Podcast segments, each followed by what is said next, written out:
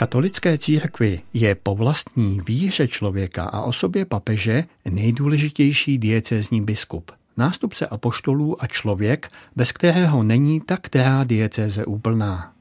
Proto se tak velká pozornost vždy věnuje vyhlášení nového diecézního biskupa a jeho jménu.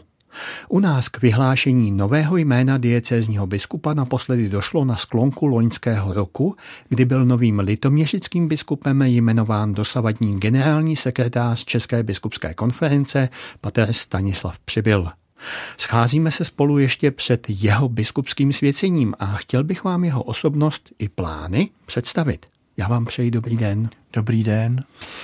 Od mikrofonu proglasu vás všechny zdraví a vaším průvodcem nad dnešním tématem bude Pavel Smolek.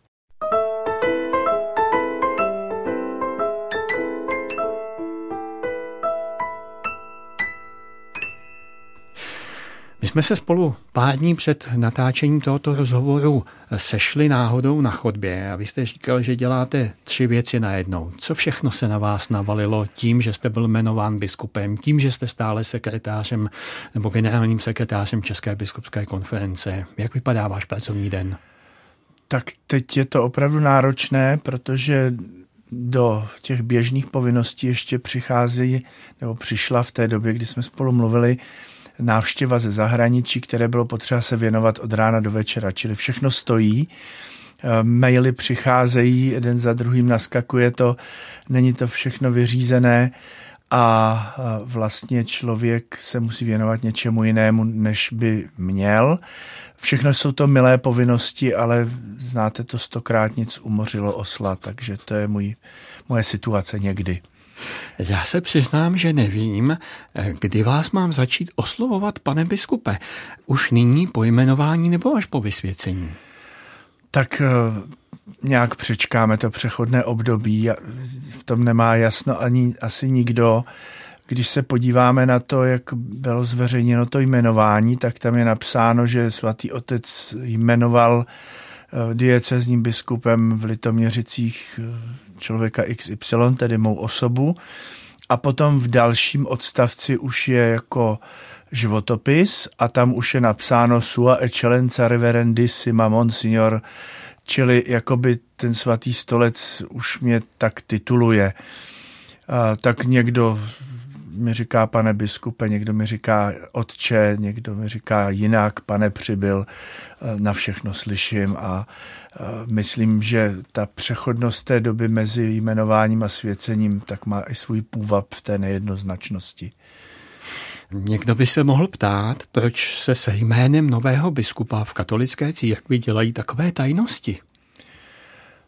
Tak eh, tím smyslem je to, aby ten, kterého se to může týkat a je neúspěšný, tak aby vlastně se to ani nedozvěděl. Čili je to ochrana osoby a já myslím, že to je velmi dobře. Někdy k člověku prosáknou některé informace, protože ne všichni jsou diskrétní, jak by měli. A řeknu vám, že jako tušit o sobě podobné věci je velice nepříjemné vlastně, protože nevíte, odkud jako přijde rána, abych to tak řekl. A já jsem teda nakonec jako úspěšný, to znamená, že, že to dobře dopadlo, jakoby, ale teď si představme, že někdo se tím začne zabývat mentálně. Je to poslání, které je do konce života, je to definitiva jakási a opravdu si myslím, že kdybychom eh, ty věci všechny věděli a vytáhli by se nějak ven, že by to bylo trošku jak trest smrti, kdy víte, kdy jako přijdete o život. Jo. Takže navzdory tomu, že mnozí si myslí, že to je netransparentní, tak si myslím, že to je právě velmi dobré pro ty, o kterých se mluví a jak pro ty, kterým to nakonec takzvaně vyjde, tak pro ty, především pro ty, kterým to takzvaně nevyjde. Já předpokládám, že ne všichni vědí, jak jste se dozvěděl nabídku stát se novým litoměřickým biskupem. Můžete nám to popsat i pro naše posluchače? Uh, tak v první řadě to není nabídka, je to oznámení, že svatý otec se rozhodl. A vy to nemusíte přijmout. Uh, nemusím, ale nepřijmu fakt, který je dán. jako není to opravdu tak, že by docházelo k nějaké licitaci a že by se někdo ptal, jako co si o tom myslíš nebo tak. Prostě je to věta oznamovací. U mě to bylo tak, že vlastně jsem tušil, že by to něco takového být mohlo a zároveň jsem to netušil. Proč? Protože s panem Nunciem spolupracujeme na denní bázi. Jako generální sekretář biskupské konference opravdu denně si téměř telefonujeme nebo používáme jiné komunikační platformy, nejvíc WhatsApp. A právě WhatsAppem přišlo v neděli 17. prosince taková jaksi zpráva, potřebuju se s tebou poradit, je to tak na 10 minut, nebudu tě zdržovat, seš v horní policii nebo seš v Praze a mě, když bude potřeba, tak za tebou i přijedu. Což se opravdu, eh, ta zpráva se nevymykala nějak těm jiným zprávám, protože když jsme potřebovali operativně něco dojednat, stává se, že pan Nuncius prostě sem přijede na Českou biskupskou konferenci, nebo já tam prostě se seberu a dojedu metrem. Čili to vypadalo a vyjednávali jsme určitou konkrétní věc pracovně, tak jsem si říkal, aha, tak chce asi se poradit o této věci, nicméně divné mi bylo, že to bylo v neděli. Tak jsem, to bylo nějak ve tři čtvrtě na dvanáct, vařil jsem si polívku, a teď to vidím na tom mobilu, tak eh, mu píšu nebo volám, teď už nevím, myslím, že jsem mu volal, že teda jedu do té horní police v půl druhé, abych tam ve tři hodiny měl mši svatou a že můžu předtím, teda že stačí deset minut, takže přijedu v jednu na tu nunciaturu. Tak jsem tam přijel, už zbalený jako do té horní police a, a tak jsem tam zaparkoval u nějakých popelnic, si pamatuju, pan Nuncius stál před dveřmi a bavil se s nějakými lidmi německy, kteří šli okolo po ulici, okolo No a potom jsme vlastně, já jsem si odstavil ty kužely, tam zaparkoval jsem si, pak jsme ty kužely donesli do průjezdu, aby mě někdo neukrad. No a pak jsme šli nahoru, kam taky běžně chodíme, když něco projednáváme, do takového salonu. A tam na tom, v tom salonu je stůl s takovým jako sklem a na tom skle byla prostě obálka a tam bylo jako moje jméno. Tak dobrý, tak jsem říkal, aha, to je nějaké zvláštní, tak posaď se, tak jsem se posadil, přečti si to, tak jsem si to přečetl a to bylo vánoční přání. Tam bylo normálně jako přeji vám požehnané Vánoce a hodně božího požehnání do, do budoucích dnů nebo něco takového. Tak jsem si říkal, no tak jako proč mě sem tahá? A on začal, že už tady roka půl a že dělá ty různé teda šetření na biskupy a že to tak nějak do, do posud se moc nehýblo. A no a pak to z něho vypadlo, že teda svatý otec se rozhodl mě jmenovat litoměřickým biskupem, jestli to vezmu. Co vám proběhlo hlavou? Těžko říct, spíš takový zmatek, nebo já nevím, jak to říct. Člověk eh, se chce zachovat nějaké dekorum, na druhou stranu, jako v tu chvíli vlastně nevíte, je to jako blesk z čistého nebe, tak jsem zavřel oči a asi tak pět vteřin jsem mlčel a nějak jsem se jako vnitřně uklidňoval a pak jsem řekl ano, že to přijímám. No tak on si velmi oddechl a potom telefonoval vlastně monsignoru Baxantovi, protože to bylo vlastně že on je přijatá jeho abdikace a já jsem jmenován, což je komplikovanější proces, protože jako se jedná o dvě osoby najednou. Taky se může stát, že by toho předešlého biskupa přijali jeho rezignaci, pak by tam byla nějaká dočasná zpráva a pak by jmenoval, což je jednodušší, ale zase to je trošku rizikovější pro zprávu té diecéze, protože tam nějaké provizorium. Takže mu volal, tak mu říkal, mám pro vás vánoční dárek a tak, jsme to, tak, tak se to jako domluvilo. A pak už se jenom domlouvalo, kdy se to zveřejní. Já jsem trošku chtěl v pátek, ve všední den, aby tam byli u toho zaměstnanci biskupské kurie, ale to nějak zaniklo v překladu. Se mnou mluvil italsky s monsignorem Baxantem francouzsky a nakonec to vylezla sobota, což se ukázalo svým způsobem jako prozřetelnostní, protože ve čtvrtek potom byla ta střelba na filozofické fakultě a myslím si, že ten pátek by byl jako mnohem náročnější to nějak prožít to jmenování než ta sobota. Ano, už tam byl odstup. Ano, sice dva dny, ale byl nějaký odstup. No a pak jsem říkal, prosím vás, dejte mi trošku vody napít a chtěl bych do kaple. Takže pak jsme šli do kuchyně, tam jsme hledali chvíli flašku s vodou, tak jsem se napil, pak jsme šli do kaple, kde jsem se chvilku modlil, no a pak jsem nasedl do auta, jel do farnosti na mši svatou. No a musím říct, že, že jsem si musel dávat pozor na rychlost, že jako, jako v člověku to nějak jako pomaličku se rozjíždělo všechno mm-hmm. a že jsem měl jako tendenci jet rychleji. Mm-hmm. Uh, takže to jsou asi ty vnitřní pocity, které z toho mám a a je to zajímavé to prožít, no. Je to asi jednou za život. A... no nepochybně. Vy budete 21. biskupem litoměřické diecéze a hodně diskutované bývá heslo biskupské, které si biskup volí. Jaké mm. bude vaše heslo? Tak mé heslo bude Pax Vobis, pokoj vám. Dlouhodobě eh, jako ve mně rezonuje pokoj jako hodnota Kristova. Byl jakýsi Pax Romána, že právě Ježíš se narodil do té Pax Romána, do jakéhosi období míru a stability v římské říši, ale víme, že to je jenom klid zbraní a že ten Pax Christi je vlastně jakýsi vnitřní pokoj a opírám se o to, když Ježíš se poprvé zjevil učedníkům po svém zmrtvých vstání, tak prošel těmi zavřenými dveřmi a říká pokoj vám, čili pax vobis. Pak na ně dechne, říká přijměte ducha svatého, myslím, že mezi tím ještě říká nebojte se.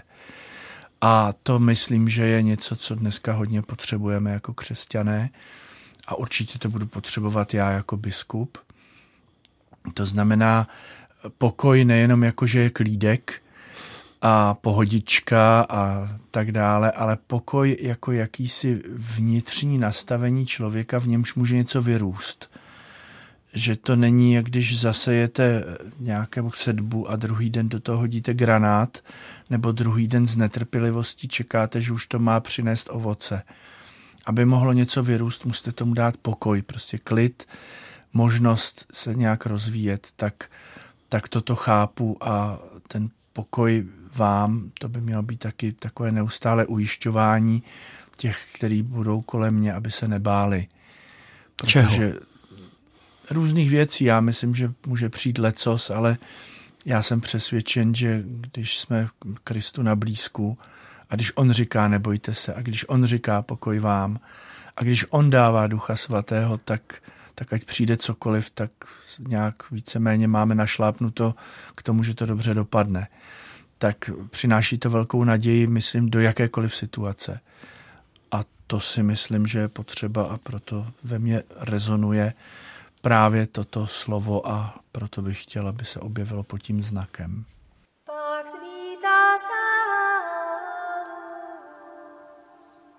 Or visit my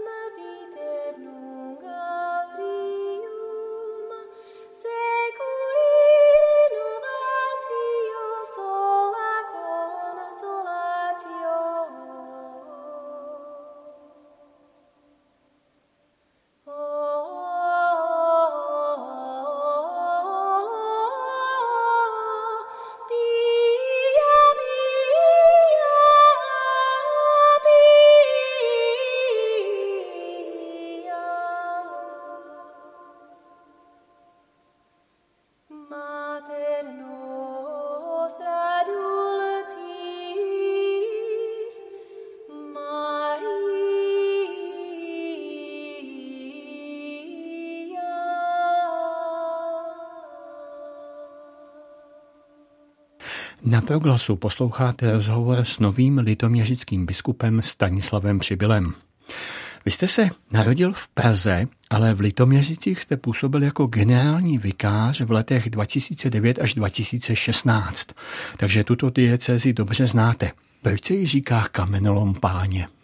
Já tomu říkám, že to je kliše. Říká se tomu tak proto, že v pracovně biskupa je na stropě freska, která se jmenuje Alegorie práce. Prostě je to jakási postava, která kope v lomu. A prý kardinál Trochta si povzdechl ve své době, že to je ta moje diecéze, to je takový kamenolom. Ale ta diecéze je ohromně pestrá. Tam opravdu je to za devatero horami a devatero řekami. Přejedete jedno údolí, jedny hory, zase je úplně jiné panorama, jiné klima. Čili já myslím, že nazvat to kamenolomem je trošku kliše opravdu. Další obraz, který můžeme mít o té diecézi, že to je zahrada, ale to se taky vztahuje víceméně na Litoměřice, kde je ta známá výstava Zahrada Čech. A tak já jsem to trošku spojil při tom svém jmenování, že si říkám, že Bůh postavil člověka do zahrady. My tím, že jsme zhřešili, tak jsme byli vyhnáni z ráje a trošku z toho světa jsme si udělali kamenolom.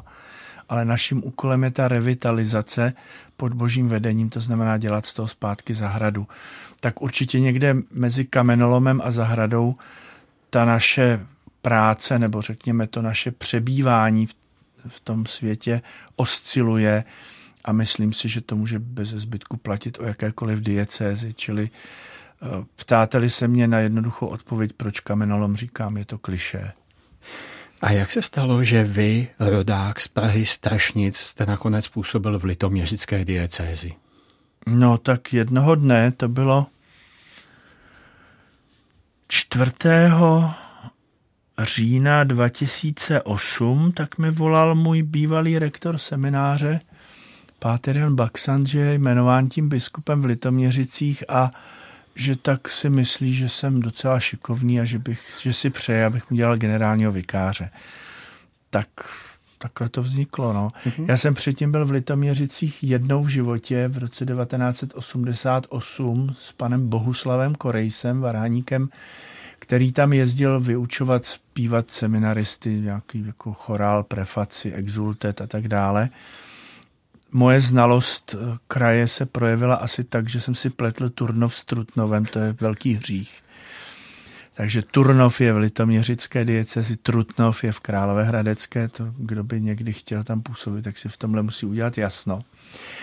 A když jsme jeli s panem Nunciem tehdy kauzerem na to moje vyhlášení, že to budu já, tak jsem přejel až do Lovosic, protože jsem nevěděl, jak se odbočuje z dálnice do Litoměřic. Takže taková byla moje znalost je pravda, že jsem tehdy jako projížděl internet a tak dále. Ale na druhou stranu ten, ta vazba k Litoměřicím byla přes kardinála Trochtu vlastně v naší rodině dost hluboká, i když mě osobně se to moc netýkalo. Moje maminka a teta tak zpívali právě u toho pana Korejse ve sboru. A jeho bratr, monsignor Jaromír Korejs, byl sekretářem kardinála Trochty. A vlastně ti, ten sbor, myslím, že jsme jmenovali praští literáti, tak jezdíval často zpívat na nějaké slavnosti s panem kardinálem Trochtou, nebo mu zpívali k narozeninám, nebo tak. Takže maminka s tetou často jezdívali do Litoměřic právě jako zpívat a docela vzpomínají na různé zážitky, jak s monsignorem Jaromírem Korejsem, který byl pak farářem v těch známých Křečovicích, vesničce to naší střediskové a vlastně přes toho svého bratra tak jsme měli nějak v rodině blízko a vím, že kardinál Trochta to byl pojem u nás doma. Takže nějaké tam předzvědění nebo co si prostě úplně v podhoubí tam zkrátka bylo. A už víte, kdo bude vaším nástupcem v čele České biskupské konference? Ptám se na to, protože váš předchůdce v úřadu byl Tomáš Holub, dnes biskup plzeňský, vy jste byl jmenován biskupem litoměřickým, takže kdo má šanci být zase biskupem po vás? Tak jak si není pravidlem, že generální sekretář se poté stane biskupem, i když tady to tak vypadá v České republice, ale to se volí. Uh-huh. Čili musí se biskupové nejprve sejít a najít nějakého kandidáta. Podle stanov u nás to může být biskup nebo kněz. V Evropě, abych jako doplnil tu plejádu, tak jsou to od diecezních biskupů přes světící biskupy, kněze, jáhen tam je, pak jsou tam lajci, řeholní sestry, čili jako ta možnost čistě teoreticky je velmi široká, ale my máme opravdu v těch stanovech, že to je biskup nebo kněz. Takže vraťme se na zem, protože předělat stanovy biskupské konference není snadné a podléhá to schválení apoštolského stolce. Nicméně musí se někdo najít a musí být zvolen. Tomáš Holub taky den ze dne neodešel. Vlastně já jsem pod jeho jakýmsi metodickým vedením tady byl od, tuším, 1. května 2016 do konce září a on jako stále postupněji a více se odpojoval od toho úřadu. Stále víc toho zůstávalo na mě, takže já předpokládám, že to bude vypadat nějak takhle podobně. Za mě jsem připraven tomu dát eh, cokoliv, dokud bude potřeba a zároveň jsem plně připraven zítra odevzdat klíče, to závisí na biskupech. Je jasné, že dělat ty věci dohromady je náročnější a to znamená náchylnější na různé chyby a opomenutí. Tak uvidíme. Uvidíme. Co vám ta zkušenost eh, toho, té funkce generálního sekretáře České biskupské konference dala? Předpokládám, že jste dobře poznal jednotlivé biskupy a víte, do čeho jdete. Tak určitě poznal jsem, že jsou to fajn chlapy a že jako když to není v záři těch reflektorů a někde nakazatelně, tak, tak jsou to docela normální lidé, oni jsou asi normální i v těch eh, pozicích úředních, ale tam, jo, jsou to lidé, kteří si po sobě umijou nádobí a uklidí si a dokážou uvařit, mají jako smysl pro humor, rádi spolu posedí a jsou velmi otevření, bych řekl. A to, čeho si zvlášť vážím, že i když jsou různé názory na některé věci, tak si to jako vyříkají mezi sebou a pak se snaží táhnout za jeden pro vás. Takže já jsem se vždycky mezi biskupy cítil velmi dobře a na to, že jsem byl takový cucák, abych to tak řekl, tak mě prostě brali vždycky. To si taky toho velmi vážím, že vlastně máme s nimi kamarády, anebo takové jako otce o generaci starší biskupy. Teď mi třeba jako můj předchůdce pan biskup Baxant nabídl tykání a musím říct, že mi to dělá problémy. Hmm. Ne z důvodu, že bych eh, jako v něm viděl nějakého jako jak, bych to, jak on sám říká, papaláše, ale že prostě mám k němu úctu a že vlastně to vykání nebo tykání vlastně není jako záležitost nějaké jako bližšího nebo vzdálenějšího vztahu, ale spíš prostě toho, že si člověk někoho váží jako, jako nějak zkušenějšího, nebo já nevím. Hmm. A na druhou stranu je to úplně jedno vlastně, jestli si s někým vykáte nebo tykáte. Jo. Ano. Takže takhle to mi určitě dalo tento vhled a e, takový to, jak se nadává na biskupy nebo na Českou biskupskou konferenci, tak to je trošku taková chiméra, jako asi když si stavíte pod katedrálu po ty chrliče a, a je mlha a trošku tma, tak vám z toho lezou různé potvory a vlastně ta realita je úplně jiná. Co mi určitě dal e, úřad generálního sekretáře, tak to je velká škola e, vlastně v života církve, protože mám své kolegy, eh, scházíme se na té evropské bázi, což je nějakých skoro 40 biskupských konferencí, možná se mílím nahoru i dolů, teď přesně nevím. A tak má člověk přehled opravdu o celé Evropě. A ta Evropa to není Evropská unie jenom, to je opravdu od Grónska a Islandu až po nějaký Kazachstán pomalu Rusko, eh, na severu je to vlastně až po Švédsko, Finsko, Norsko, na jihu eh, po Kypr. Eh, je to neuvěřitelná paleta barevná různých přístupů a, a různých jako situací, které jsou v něčem podobné, že každý chleba je o dvou kůrkách všude. Nikde není ráj hmm. na zemi ani peklo ale na druhou stranu zase některé ty přístupy jsou osvěžující. Samozřejmě nejbližší nám je asi Německo, Rakousko, Polsko, Slovensko, Maďarsko. Pro mě velice inspirativně Francie, i když nekopírovatelná, protože jako charakter toho národa jsou velký ve všem, prostě jako ten grandeur. A nemyslím velikost jako, jako velikost eh, prostorovou, ale prostě, že když už něco dělají, tak už to, ať je to nějaký hřích nebo nějaká cnost, eh, tak je to opravdu jako ve velkém měřítku. Teď obdivuji jejich obnovu katedrály Notre Dame. Ostatně arcikněz této katedrály byl mým kolegou, sekretářem francouzské biskupské konference. A myslím si, že my, nám, kdyby schořela katedrála, tak to nedáme dohromady, protože prostě nemáme tak velikou ta perspektiva naše je jiná, navíc tam prostě prezident zavelí obnovu řídí generál z vojska a prostě to bude a basta. Tady jsme se utopili v nějakých výběrových řízeních patrně.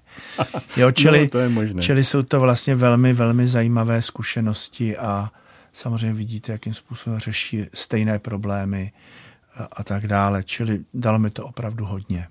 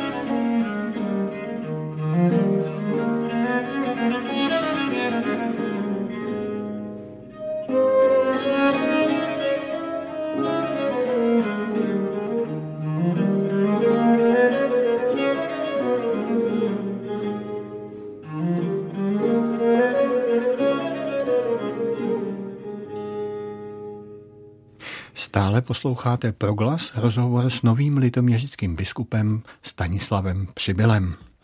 Vy jste už několikrát zmínil eh, jméno vašeho předchůdce ve službě litoměřického biskupa Jana Baxanta. V čem na něj chcete navázat?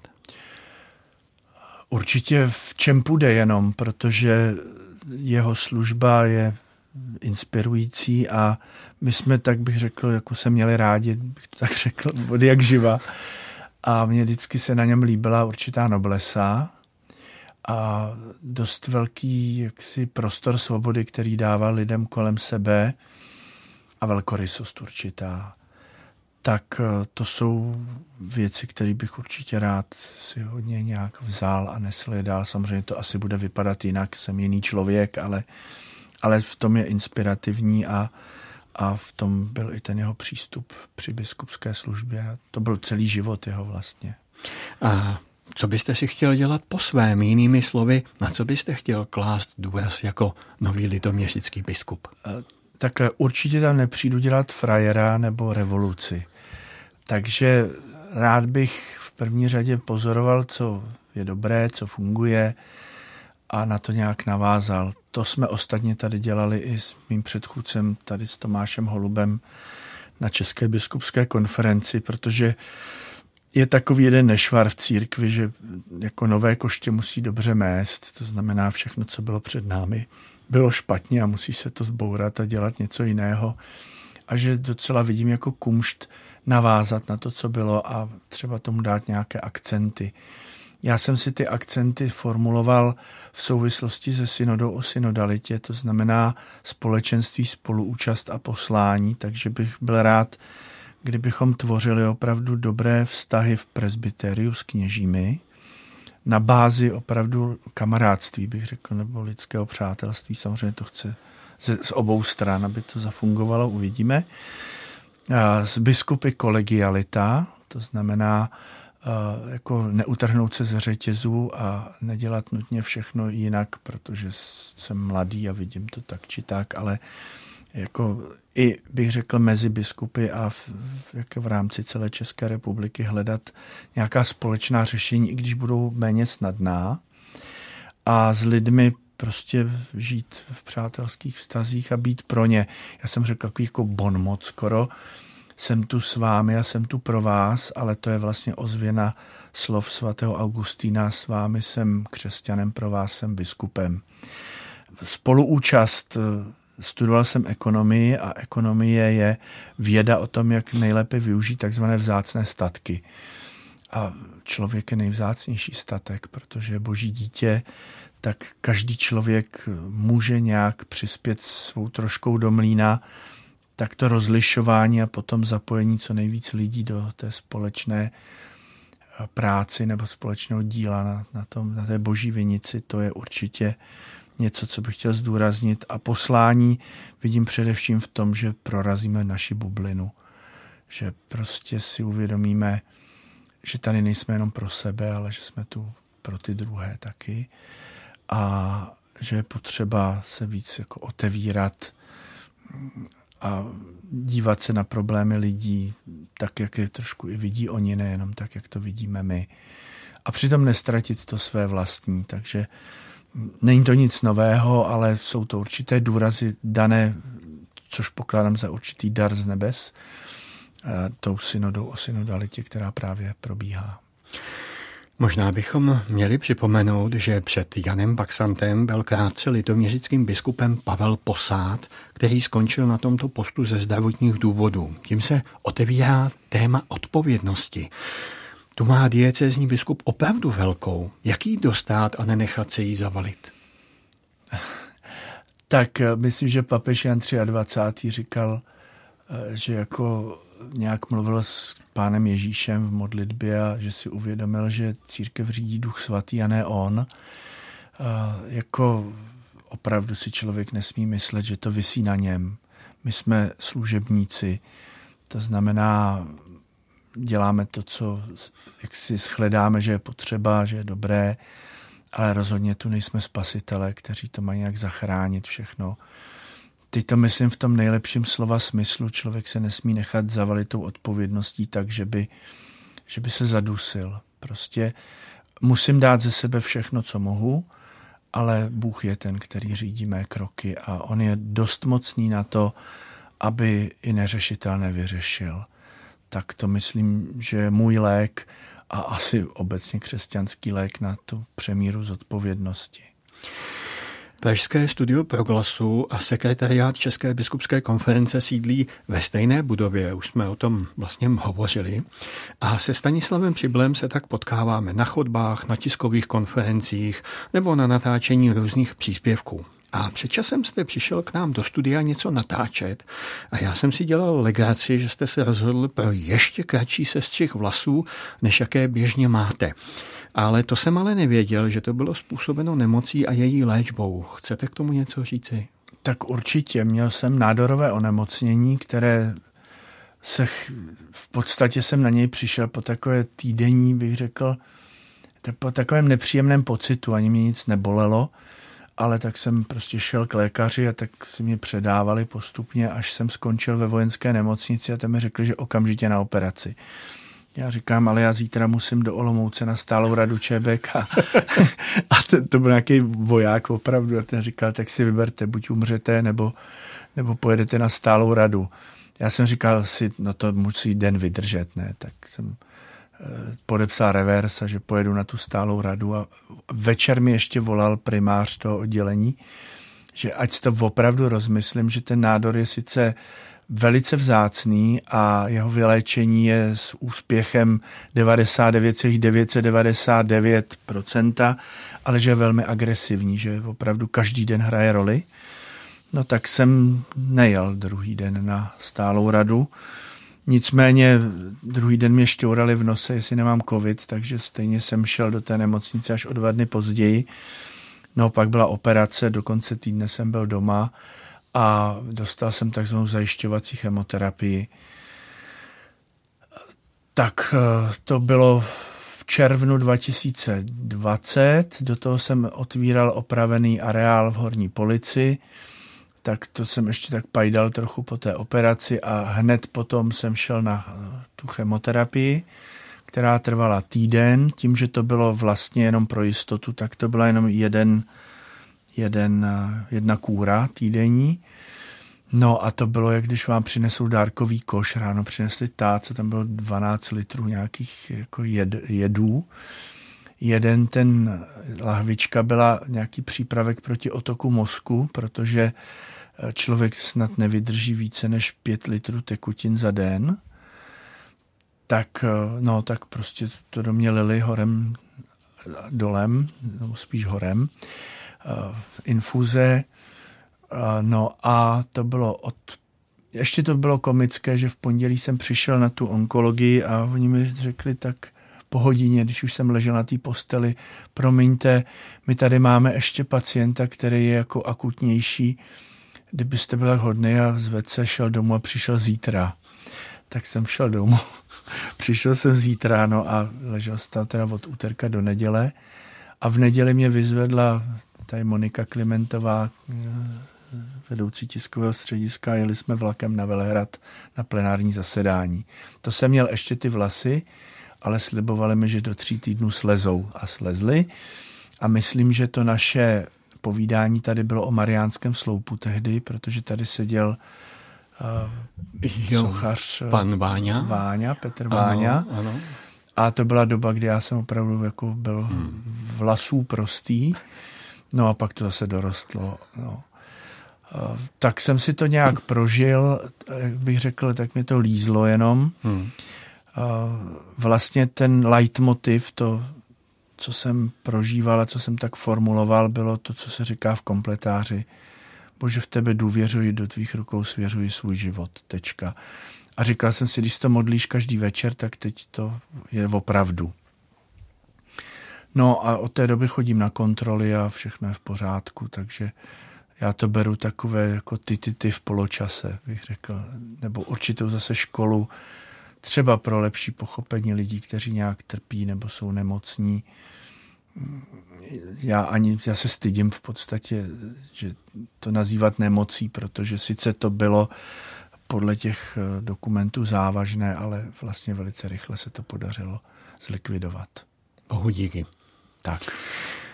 My už jsme tady hovořili o vašem předchůdci ve funkci generálního sekretáře České biskupské konference a já bych řekl, že vaše litoměřická dieceze a jeho plzeňská dieceze jsou v mnohem podobné.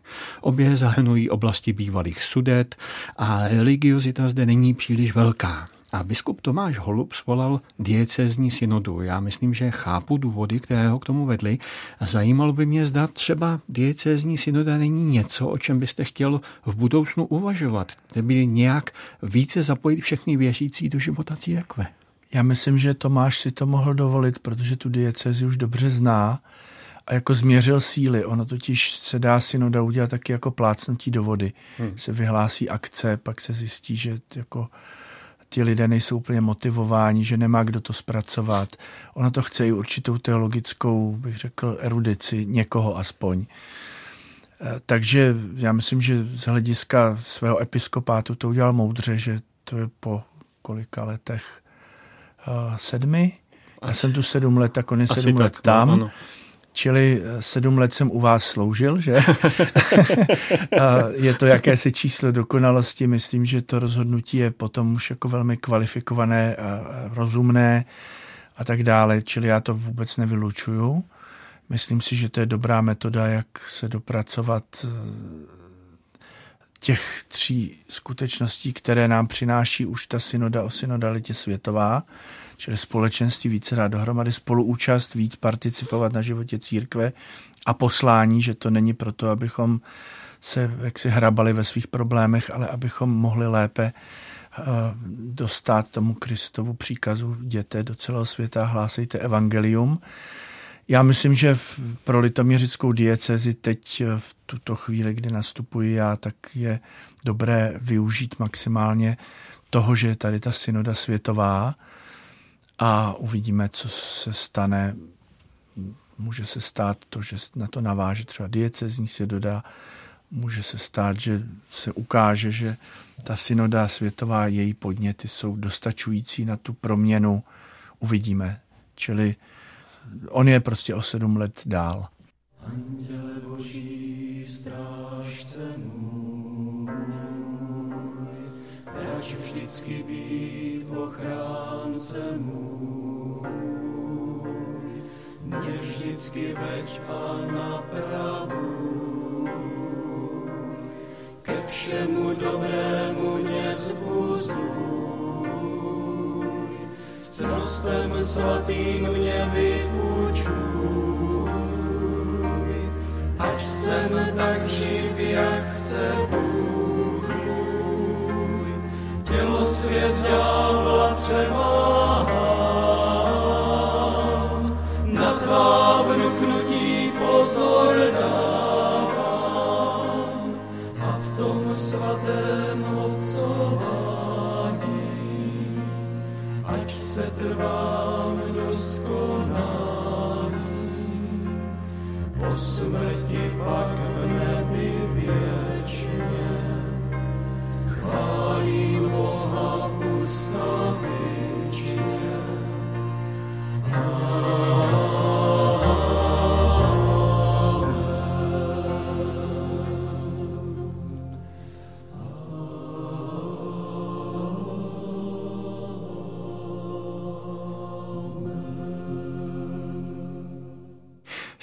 posloucháte proglas rozhovor s novým litoměřickým biskupem Stanislavem Přibylem. Vy už jste tady hovořil o horní polici a vy jste si vlastně opravil tohleto poutní místo. Hodně známé je poutní místo Filipov. Mm. Jak byste představil našim posluchačům vaší diecézi a kam byste je ještě pozval po tom, co už jste ji skutečně poznal, třeba právě ve funkci generálního vikáře? Ano, to je hodně těžká otázka, protože záleží na tom, jako proč bychom někam jeli. Jestli na pouť, tak určitě je tam více poutních míst. Některá jsou diecezního charakteru, některá spíše regionálního. Určitě veliké poutní místo je Bohosudov, což je poutní místo Pane Maria Bolestné. Je to v městě Krupka, čili mezi Ústí nad Labem a Teplicemi. A to je velké poutní místo, kde byl jako klášter jezuitů a kam do dneška chodí třeba poutě uh, lužických Srbů. A opravdu to je místo, které si zaslouží pozornost. Dalším velkým poutním místem je již zmiňovaný Filipov, kde se před více než 150 lety zjevila to zjevení není jaksi uznané církví plně, ale tak předpokládáme, že to tak je Pana Maria nemocné e, dívce Magdaléně Káde, kterou uzdravila opravdu z jako naprosto beznadějného stavu. A tomuto místu se přezdívá České Lurdy naprostá jaksi rarita je poutní slavnost, protože ta se koná v den a hodinu výročí toho zjevení, to znamená 13. ledna ve 4 hodiny ráno. To je výzva teda, ale chodívá tam, chodívají tam stovky lidí a je to prostě jak když potkáváte broučky s lucerničkama, přicházejí za tmy z různých směrů, většinou bývá dost zima, a člověk není úplně vyspalý. Mně se aspoň nikdy nepodařilo předtím se pořádně vyspat. Člověk měl strach, aby nezaspal, takže je to takové jako náročnější trošku, ale stojí to za to a všechny už zvu za rok eh, na 13. ledna na tuto pouť a jezdí lidé až z Moravy, jako opravdu to je z Německa. Často tam bývá nějaký biskup z Německa, tak je to pouť, která stojí za to ta horní policie je spíš jako regionální poutní místo, kdysi to bylo významem blížící se k tomu Bohosudovu. Dneska je to spíš místo, které je pro to Česko, Lipsko a Děčínsko, nicméně díky té opravě tam jezdí lidé opravdu z celé země a díky určitě rádiu Proglas, televizi Noé, eh, ale třeba české televizi, že tam toulavá kamera byla dvakrát, tak to se hned projeví, lidé přijedou a zajímají se. A pak jsou nějaká místa, která jsou třeba téměř neznámá pro nás, ale stojí za to. Určitě je to Kvinau, Květnov. To je poutní místo taky Pany Marie v naději, protože jako Horní Police a Květnov mají tu sochu Pany Marie těhotné a je to vlastně mezi Chomutovem a Jirkovem v Krušních horách. Pak je poutní místo třeba v České Kamenici a další a další. Teď samozřejmě toho hodně asi pominu. Nechci zapomenout na Boskov, což je poutní místo blízko Železného Brodu. A když už tam jedete s dětmi, tak stojí za to pak vidět i Boskovské jeskyně. A nedaleko potom jsou ti zapadlí vlastenci, eh, čili eh, vlastně ta místa, která Karel Václav Rais popisuje tak kouzelně a kde opravdu dneška je silná hudební tradice, houslařská tradice, paseky nad Jizerou. Doporučuji každému navštívit. Litoměřice stojí za návštěvu pochopitelně. Doksany, to je jediný klášter, kde jsou klauzurové sestry vlastně v litoměřické diecézi. A těch míst je opravdu mnoho, protože ta diecéze byla velmi hustě obydlená a většinou teda to byli katolíci. Takže kam zakopnete na každém kilometru něco zajímavého. Já bych se zastavil u toho Filipova mm-hmm. a mhm. stačí mi třeba jenom stručná odpověď.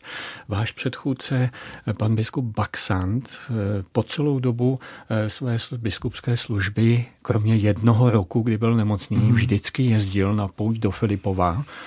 Bude se vám chtít taky jezdit ve čtyři ráno 13. No samozřejmě, ledna? jo, jo, to je naprostá povinnost, to bych musel eh, jako jak bych to řekl, líst kanálama nebo rezignovat. to je opravdu, já myslím, že to má jako jedno z mála parametry diecezní poutě. Mm-hmm. A tady nesmím ještě zapomenout na druhou diecezní poutě, to je k svaté Zdislavě eh, v Jablonem v Podještědí, což je koncem května. A když už takhle úplně tady si dělám reklamu, tak 1. května letos 2024 se bude slavnostně otvírat Bazilika svaté Zdislavy a svatého Vavřince po náročné rekonstrukci, takže přijďte. A tam se mohou s vámi e, diecézané a i ostatní návštěvníci Určitě, setkat. určitě a já nemíním být biskup e, sedící doma, takže asi let, kde mě potkají. Zajímal by mě před závěrem našeho rozhovoru. Může si diecezní biskup dovolit koníčky? Ptám se na to proto, že máte rád klasickou hudbu, rád fotografujete. Myslíte, že budete mít na to čas? No to nevím, ale on je koníček a koníček. Když ten koníček vlastně jako nakonec slouží zase tomu poslání, tak prosím. Eh, já když fotografuju, tak z toho je minimálně kalendář, který je dobrým dárkem na Vánoce. Zatím teda jako spíš jsem si mo- nemohl dovolit to neudělat, i když už jsem říkal, už to nebudu dělat, je s tím práce a a něco to stojí taky, tak vždycky a bude kalendář a my chceme kalendář a proč nebude, tak nakonec to zase udělám. Když jsem jezdíval jako generální vikář na vizitace, tak kněží mi připomínají, že ve středu jsem tam byl dělal takové ty úřední věci a, a fotografoval jsem a v neděli jsem jim přivezl obrázek s tou fotografií, takže oni měli obrázek třeba ze svého kostela s nějakou modlitbou, eh, tak to určitě taky prospívá nějak tomu eh, tomu poslání. To samé hudba, já myslím, že to, že člověk hudbu poslouchá, nějaký provozuje nebo stýká se s hudebníky, tak vede k tomu, že třeba ta liturgie má určitou kvalitu, kterou by měla mít. A to myslím, že bude jedna z priorit, že bych opravdu stál o to, kdyby se kvalita liturgické hudby zvýšila. Minimálně v tom, že budeme více slyšet, když zpíváme. Vy stále ještě studujete dějiny výtvarného umění na Filozofické fakultě Univerzity Karlovy. Předpokládáte, že se vám to studium podaří dokončit? Tak, abych řekl pravdu, já to mám hotové všechno, kromě práce. Aha. A tu práci mám taky hotovou, jenom když můj školitel, pan profesor Reut to viděl, tak říkal si že jsem si spletl obor, že to je práce historická, nikoli v kunst historická Vlastně je to o Janu Zinštejna, třetím pražském arcibiskupovi, který ostatně závěr svého života přebýval na Helfenburku u Úštěka, čili v diecezi litoměřické dnešní. A je to nesmírně zajímavá osobnost, tak to musím jako překopat jenom, ale už to je tak na krajíčku, na dohled. řekl, na, na dohled, tak jo. to musím dodělat. Uh-huh. A je to zase něco, co člověka duchovně obohacuje. On má nesmírně bohaté třeba homiletické dílo, které prostě mi pomáhá v té mé službě, protože si najednou uvědomuji eh, některé souvislosti, které, které prostě dneska nejsou obvyklé. Obohacuje to. Takže si myslím, že to musím prostě dodělat a snad, že to nebude na úkor ničeho. Chce to pár dní si na to opravdu sednout. Teď na to čas není, ale doufám, že během jara to nějak dokopnu do branky, jak se říká. A úplně na závěr, náš rozhovor můžeme brát jako jednu z možností, jak můžete oslovit věřící v litoměřické diecézi. Co byste jim na závěr řekl? Tak určitě to, co jsem říkal při jmenování, nechť to není chápáno jako bonmot, jsem tu s vámi a jsem tu pro vás, protože to bytí s a pro, čili řekněme jakýmkoliv způsobem neutíkat od tamtud, prostě být tam doma, mít tam jakousi domovskou stanici, jako na vagonech napsáno depo někde. Česká Třebová. Třeba, třeba. A, a nemyslím teď, že bych jako fyzicky utíkal, to samozřejmě je zakázané, biskup má povinnost rezidence, ale mentálně, aby člověk byl v té službě, ne někde prostě kdo ví kde v oblacích. A stejně tak, aby to byla opravdu služba.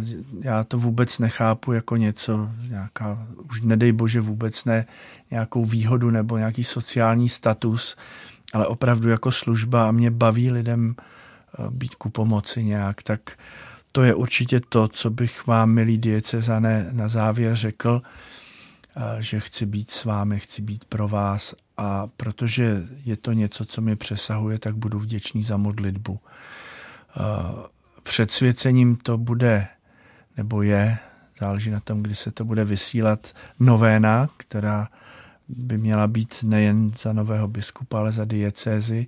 Den před svěcením večer bych chtěl strávit v Doksanech v nějaké adoraci, usebrání, no a potom teda to bude společná cesta víry. Mně se hrozně líbí to logo synody, kde biskup není ani vepředu, ani vzadu, ale uprostřed tak, eh, tak vám budu vděčný, když mě mezi sebe vezmete a když eh, budu moci být s vámi a pro vás. Říká můj dnešní host, nově jmenovaný biskup litoměřické diecéze Stanislav Přibyl. Já vám děkuji za rozhovor a přeji jen to dobré a pokud možno jen správná rozhodnutí při správě této diecéze jak se říká, budu se snažit, uvidíme. Vůle by tu byla, tak snad se to podaří. Díky. Děkuji za rozhovor. Já taky děkuji. Od mikrofonu se loučí Pavel Smolek, který vám přeje hezké chvíle s proglasem a děkuji vám za jeho podporu.